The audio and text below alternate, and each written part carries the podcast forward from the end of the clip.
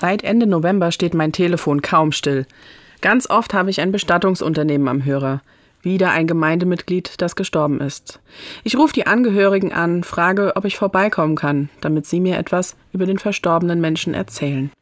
In meinem schwarzen Notizbuch stehen viele Lebensgeschichten, kurze und lange, ganz unterschiedliche Lebenswege. Von langen und erfüllten Leben höre ich, aber auch von solchen, wo es viele Tränen, unerfüllte Wünsche oder geplatzte Träume gibt.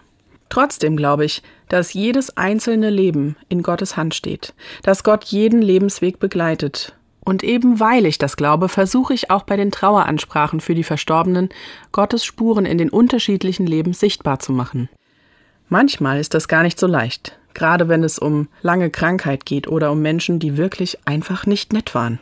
Bisher hatte ich Glück und habe bei den Ansprachen den richtigen Ton, die richtigen Worte gefunden. Oft haben sich die Angehörigen hinterher bei mir für die schöne Beerdigung bedankt. Ganz viele sagen aber dazu sowas wie, wenn man überhaupt sagen darf, dass eine Beerdigung schön ist. Wenn Sie mich fragen, ich finde, Beerdigungen können definitiv schön sein. Für mich sind sie dann schön, wenn Menschen bei den Erinnerungen an ihre Verstorbenen neben aller Trauer auch mal schmunzeln oder sogar lachen müssen.